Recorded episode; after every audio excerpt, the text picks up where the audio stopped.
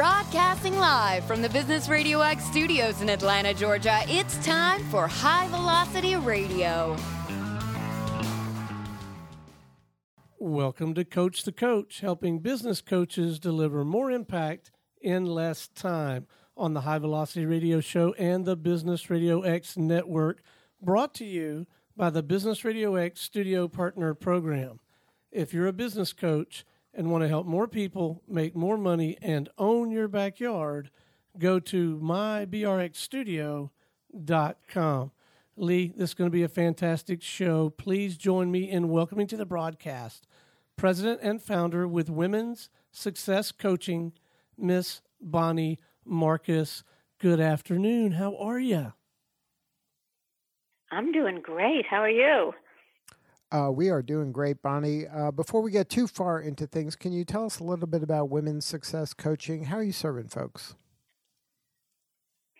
Women's success coaching started in 2007, and the, my mission is really to help women create more visibility and credibility for themselves um, and position themselves for success. And um, I offer individual coaching uh, retreats, uh, group coaching, one on one coaching. And before you got into coaching, what were you up to?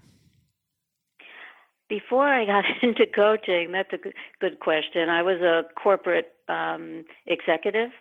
I spent 25 years in business, um, started out at an entry level, worked my way up to running a national company. And um, when I was in the corporate arena, I realized that so many women were being passed over. They were really talented, um, but they were invisible because they really didn't know how to uh, create any kind of visibility for themselves, and they hesitated to talk about their accomplishments, et cetera. So when I went back and and um, got my coaching certification, I decided to focus on women because I felt that um, women really needed to get get themselves into the spotlight more to get the recognition they deserved. Now, in your career, though, you didn't have. It seems like you didn't have problems kind of working your way up and navigating the politics of corporate America. Well, you know, you learn along the way, right? so um, I think you, there's a certain point where uh, you work really hard and your performance gets you ahead. And then you realize it takes more than that. It really takes relationship building. Um, it takes uh, paying attention to the politics.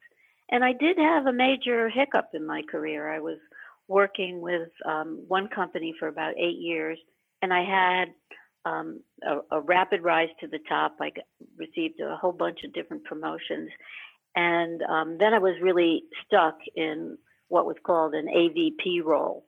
Um, and when a vice president role opened up, I threw my hat in the ring because I was a top performer and I was certainly the most qualified. But I didn't pay attention at all to how the decision was going to be made. Um, I had a new boss. I didn't build a relationship with him. Um, and it, it, you know, even though I thought I was a shoe in, they ended up bringing in um, a man from another territory to to fill that spot, and that was a rude awakening for me. That you know what, it's not just about performance. You really need to build relationships in a strategic way. You need to understand who has power and influence over the decisions that are made about your career um, and that, you know, it doesn't matter whether you're in a corporate setting or as an entrepreneur. You really need to know the lay of the land and you need to understand the dynamics, whether it's of your company or your market.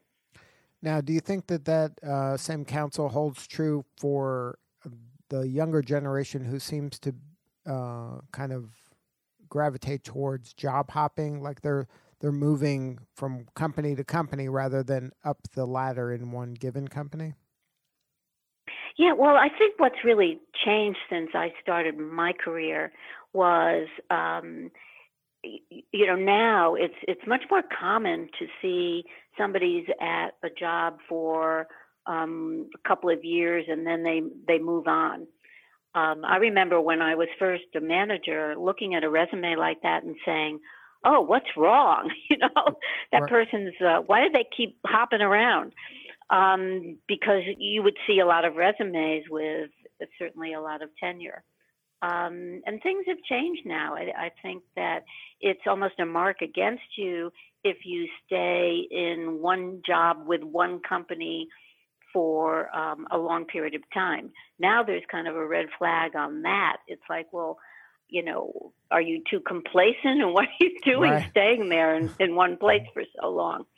Um, and I think that we do see um, that play out with uh, younger generation, with with millennials. Um, they don't have the same expectation that they need to stay in one place for a long period of time. They're looking to see, you know, more what they can get out of that job in terms of um, experience, in terms of responsibility, and then use that to leverage their next their next situation. Now, before you got into coaching, were you doing some coaching? Just is that just part of the, your DNA that that's kind of your personality that you're helping and mentoring and coaching people? Yeah, I think that's true of all of us, don't you? um, I loved empowering um, my my team and coaching my employees along the way. That was always very very satisfying. At one point, um, I had 18 direct reports. Um, but one of the favorite things I love to do was to not only work one on one with all of them to help them build their leadership skills, but to bring them all together and um, have brainstorming sessions where you know they could all learn from each other. And um, and that you know that's really what coaching is about. It's not, as you know, it's not that the coach has all the answers. It's about helping individuals find find out what the right path is for them. And then um, after you left the, your corporate career, uh, obviously one of your choices was to like be a consultant or serve still the uh, doing the work similar than what you did, but you decided to kind of change gears and get into coaching. What was that kind of thought process while that was occurring? You know, part of it was uh, that the uh, working for myself really appealed to me. Um, I had a 20 year career where I made millions of dollars for other companies, and I was like, oh, okay. Um, maybe at some point it would be nice to to work for myself and put that effort, um, you know, forward for my own company. So I think that was part of it, and part of it, to be really honest, was a lifestyle cho- choice. Uh, when I was a, an executive, I was flying all over the country and um, very rigorous travel, and uh, I needed a break. Mm-hmm. Most of the coaching I do is um, remote. Um, I do have I've had some engagements with companies where where I'm on site, and I do a lot of speaking, so I travel for that. But it's you know it's more under my control as as a coach and running my own business. And then, so when you were deciding um, your different choices, and you said, "Okay, I'm going to be a coach."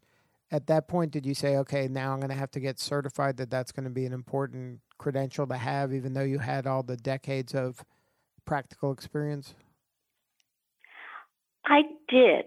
Um, I wanted the credibility of of being a certified coach. I felt it was important for the type of clients that I wanted to serve in a, in a corporate setting. And um, I found that since then, I mean, a lot of companies don't necessarily look at whether or not you're you're certified, and certainly there are a lot of coaches out there who are very successful who aren't. But at the time, to me, um, I thought that was the right path to take. Now, what about um, kind of partnering with a coaching methodology? Did you look around for different types of uh, coaching co- coaching certifications out there, or, or kind of the gurus in the space to to be join forces with, or did you say, you know, I'm going to do this on my own with my own kind of methodology? No, I definitely looked for certification programs, and I um, I wanted something that would be easy to do, um, uh, that would be fairly affordable, and that would get me ICF certified. So I wanted the program to be rigorous enough, and I ended up finding um, a coaching program through IPEC, mm-hmm. and um, ended up uh, getting that ICF certification. You know, passing the um, passing the test for that. Uh, and it was, I think, it was like a nine month program. What I really liked about the program that I took was they had um, on site weekends, um, and we also had then online uh, a lot of uh, telephone group discussions as well.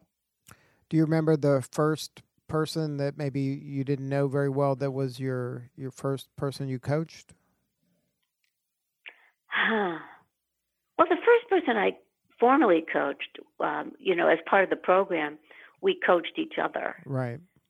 And so, uh, you know, some of the other students in the program, we would uh, have to coach and log in so many hours.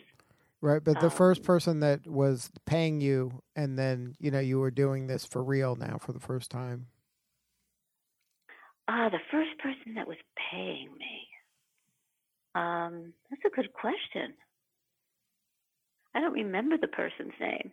Right, I know that I started to build that network um, by letting people know, you know, former co- colleagues um, that I worked with, uh, other coaches who had different niches would refer to me, and I, I started to build up my my clientele that way.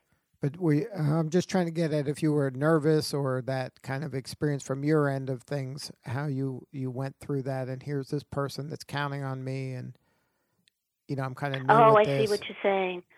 Um, no, I didn't. I didn't have any of that. It felt very natural to me. Mm-hmm. Um, so I didn't feel like I was out of my comfort zone in any way.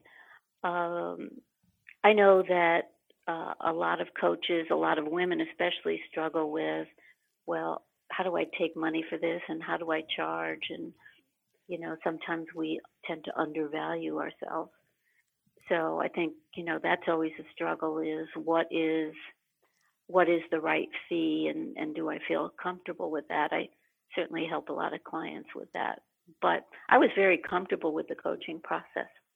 Were you always focused on women, or did that come later? No, right out of the gate, as I said before, I was uh, I recognized that there was a need, and um, that there are just so many women out there who just rely on their performance, which is really important. Don't get me wrong, but they don't really understand how to um, build any kind of credibility in a in an authentic way. And uh, I have coached men, and believe me, there are plenty of men who have trouble promoting themselves effectively um, as well. Um, but my primary focus, the bulk of my clients are women. And um, that's a good lesson for the coaches out there. Even though you might specialize in one group, uh, you're going to get other people like it. Yeah.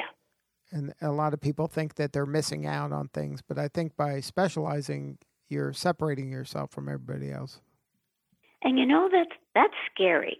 You know, I I remember it was part of our coaching program to identify a niche. And I think that was challenging for all of us in the program, as I remember, because it was, gee, if I narrow it down, I'm going to miss all these people, just as you just said. Um, and yet, Marketing 101 tells you that the better you are at defining that niche, the more likely you are to attract the right the right clients. But it's a little scary at first. Right. We say niches brings you riches but uh, it is a leap of faith. Now, um, during your coaching career, you put together a book, The Politics of Promotion. Can you talk about how that came about? Yeah, um, the politics of promotion is really based on my experience of being blindsided and passed over for the promotion that I described earlier. Mm-hmm.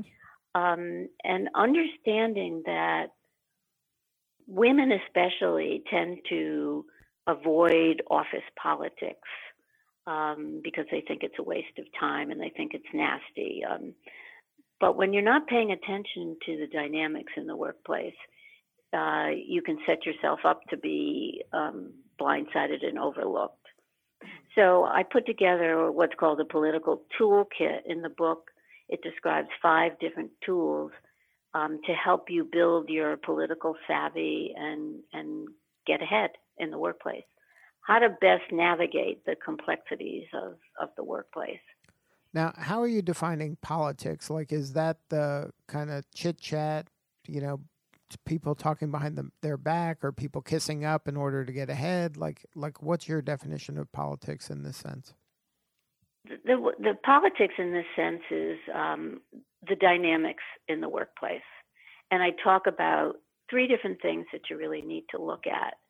You need to look at um, what the rules are and what the unwritten rules are because a lot of the unwritten rules rule. Um, That's well said. Right? And so, you know, look under the covers and, and really what does it take to get ahead where you are? Not what you're assuming, but what is the reality?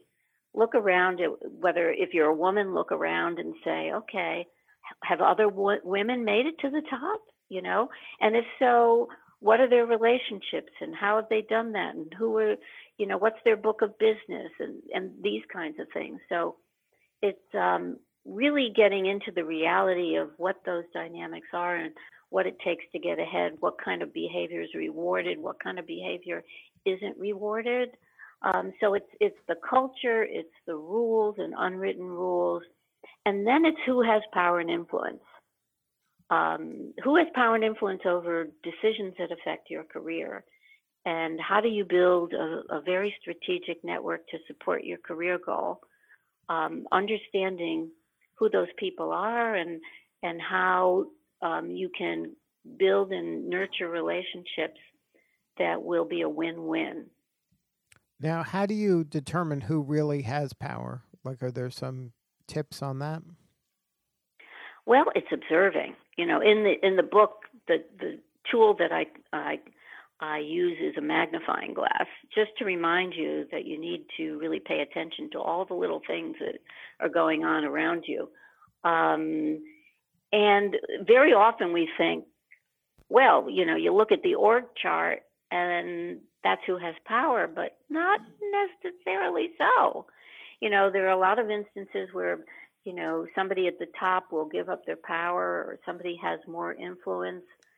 So it's it's really paying attention who, you know, who's favorite right now, um, and um, do they have power and influence? So it's not always based on the org chart. You really need to pay attention. If you're just joining us, you're listening to Coach the Coach, helping business coaches deliver more impact in less time featuring our guest today, president and founder with Women's Success Coaching, Miss Bonnie Marcus. If you're a business coach and you want to help more people make more money and own your backyard, go to mybrxstudio.com. Lee, this is my favorite part of the show because you know what? We get to talk about you. You got it. So, Bonnie, I am not out in the marketplace as a coach, but one of the hats that I wear, one of my primary responsibilities here at the Business Radio X Network is coaching our studio partners across the country. And I do invest a lot of my time and energy in helping them avoid some challenges because Lee and I have a lot of scar tissue. Just about every mistake you can make in that role, we've made it, mm-hmm. helping them capitalize on opportunities. Something I have not uh, developed much of a knack for and would love to get some insight from you on is when someone does get the wind knocked out of their sails, they get blindsided, like you're describing, um, or they just really, you know, make a, a mistake and it just doesn't go well. Coaching them through what I'll call recovery and, and coming back. And I wondered if you had some disciplines or some methodology or, you know, here's the three things that I tell them or any counsel you might offer to me and other coaches who find themselves from time to time needing to coach people through kind of bouncing back and recovering from something like that? Well, um, I, I think part of it is, as a coach, is acknowledging with your client um, the pain, right? Whatever they went through is real, and just listening to that, letting them vent if there's anger, um, whatever that is. Very often, you're going to pick up on cues that the anger is either directed outward or inward. And, and then that helps you as a coach to figure out, well, where do you go forward? If you think it's all external, if the client thinks so, um, then I will coach them around um, how when you feel like a victim, you're paralyzed and you're stuck. And so how do we how do we get out of that, right? Um, if it's internal, then there's a lot of you know because there's a lot of things that we tell ourselves that keep keep us stuck or um, don't allow us to see the situation in a in a very objective way. So, um, in a situation where somebody has, say, been blindsided, um, what are they feeling first and foremost? And I think, you know, before you get into the super coaching methods, you really need to listen to your client and then pick up on cues from that. And then um, it's important, I, I believe, to figure out um, how do those feelings serve you? Do they serve you? What are you feeling? Are you holding yourself back, etc.? And what are the lessons that you've learned from this experience going forward? I am so glad that I asked. Everything you just shared makes a lot of sense, and I'm going to go back and listen to this and try to incorporate it into my work.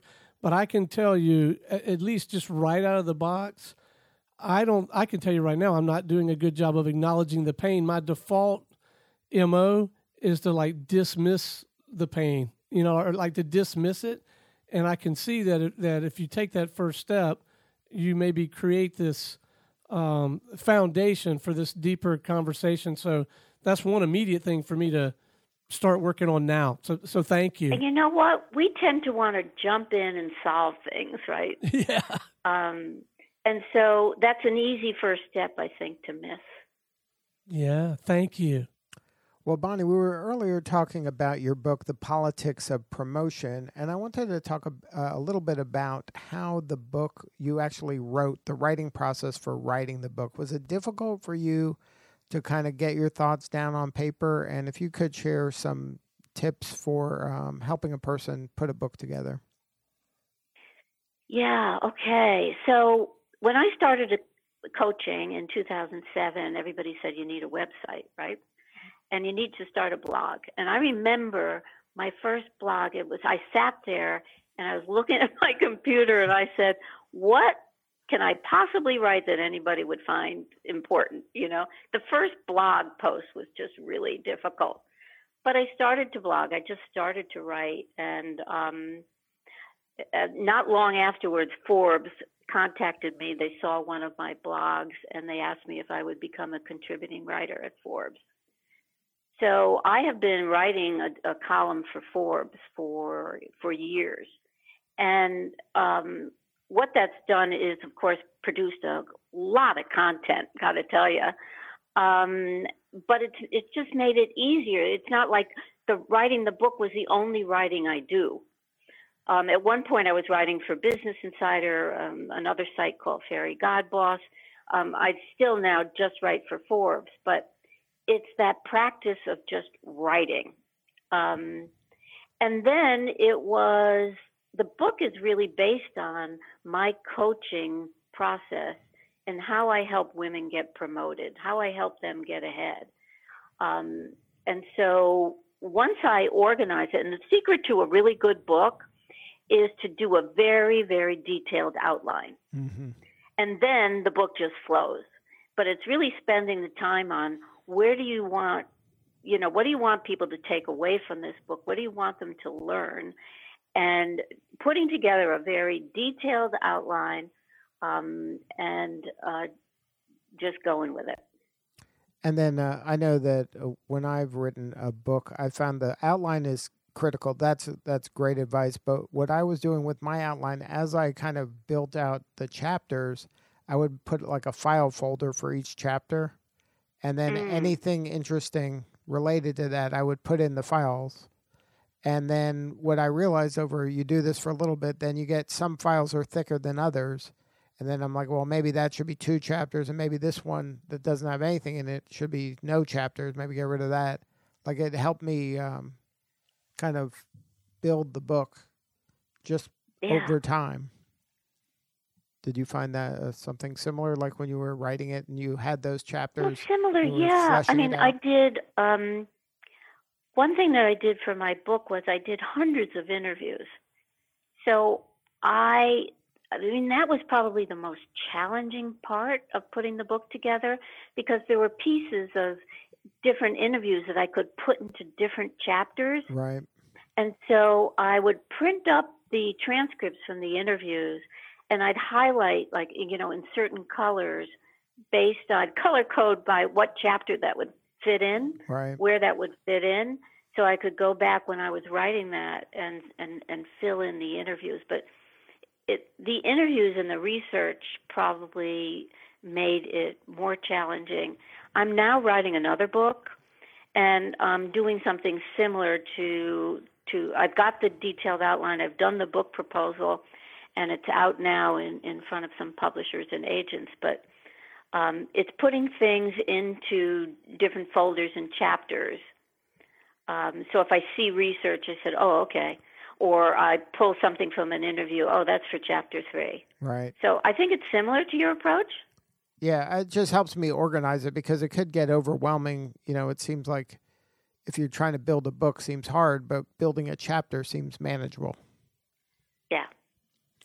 Now, um, in your career, um, it's grown and grown, right? Your practice keeps thriving, and uh, you just keep expanding your offerings. And now there's a second book. Uh, do you have any um, kind of wisdom to share about how to successfully grow a career like yours? Oh, I think, you know, um, don't get stuck in a rut, right?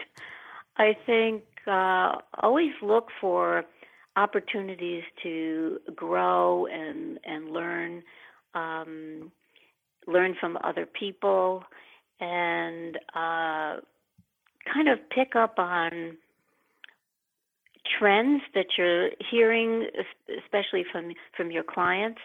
Um, because I do a lot of speaking, I get exposure to, you know, sometimes hundreds of women at a time who'll come up to me and talk about some of their their major issues, and uh, that helps me a lot to to stay. Um, you know, to, to keep focused on what is currently going on in the workplace. Not that anything has really changed, I'm afraid to say. Right. Um, but because I'm no longer in the corporate setting, um, you know, that kind of helps me a lot. So I think, you know, just listening, being um, open to what's going on, whatever is it is in your niche. And for me, it's reading, reading, reading. What's going on with women in the workplace now? and um, and that helps me find you know new opportunities to write and new opportunities uh, for for coaching.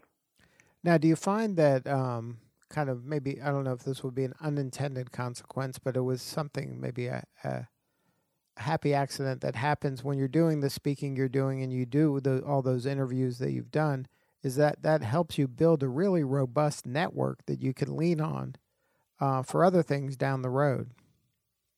Yes, that's true. Yep. And actually, um, a few years ago, um, I had a radio show as well. Um, I had a couple of different radio shows, and I had the opportunity to, meet um, very high profile women. Um, and then when it came to writing my first book, uh, they were right there to do testimonials and um, endorsements for the book. Uh, so it's always, you know, being aware of of the connections that you're making and how you might possibly leverage those and how you can serve those people as well in the future. Right. I think that's some uh, people don't um, kind of leverage their network. Like they, they almost, I don't want to say they take it for granted, but maybe they don't realize uh, how much value is in their existing network. Do you find that to be true? Yeah, until they need a job. Right, but that's but that you got to be nurturing and it all like, the time. Oh my God, I haven't talked to that person in five years, and I really want to reach out to them. So it's it's you know it's an ongoing thing. You need to um, not only make connections, but you need to nurture them, and it's really about um, quality, not quantity. Right. And is is that uh, kind of a hole in a lot of people's swing? You find that they have maybe a large network, but they're not doing the care and well, feeding. they don't know who's in their network. Yeah, as you said, they're not leveraging them because they they have they don't have real relationships. The, the people in their network don't know about them, and they don't know about about them. Right. And so, um, it you know it takes work to uh, keep a network alive. And um, I, you know, I always say, what are you trying to achieve in, in your career? What's what's your goal? And then who do you know and who do you need to know? And be very strategic. You know, don't waste your time with thousands of people that you're never going to really connect with. But use your time to build some good, solid relationships with people who who potentially have influence. And that's the thing. Uh, your network doesn't have to have thousands of people. You just have to have the right people. Right. Right. Now, before we wrap, do you have any kind of actionable piece of advice for someone that's brand new that is considering kind of pivoting maybe a second act in their career to get into coaching? Uh, the advice would be to um, talk to as many other coaches as you can. Um, get an idea of uh, what what it's like, what some of the challenges are, as well as some of the opportunities about about this as a profession, and um, you know know what you're getting into. Certainly, I just had a conversation a couple weeks ago with. Uh, a young woman who is uh, in sales and she said oh i think i always wanted to become a coach and so we talked about well what's the reality of coaching you know and the reality is you know you're always in the marketing mode you know you're always looking for new clients it's not like they fall out of the sky mm-hmm. and um you, you need some capital to start your business so i think under talking to other coaches and understanding what this is what the opportunities and challenges are of this profession that's important Good stuff. Well, Bonnie Marcus, thank you so much for sharing your story today. The book is The Politics of Promotion, and soon we can all be on the lookout for another book by Bonnie Marcus. Uh, if somebody wanted to learn more and get a hold of you and have more substantive conversation, is there a website? Yeah, the website is womenssuccesscoaching.com.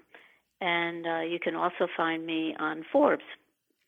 And then women's is plural, right? It's W O M E N S successcoaching.com. Right. Right. Good stuff, Bonnie. Thank you so much for sharing your story today. Well, thanks. I enjoyed the conversation. All right. This is Lee Kantor for Stone Payton. We will see you all next time on Coach the Coach Radio.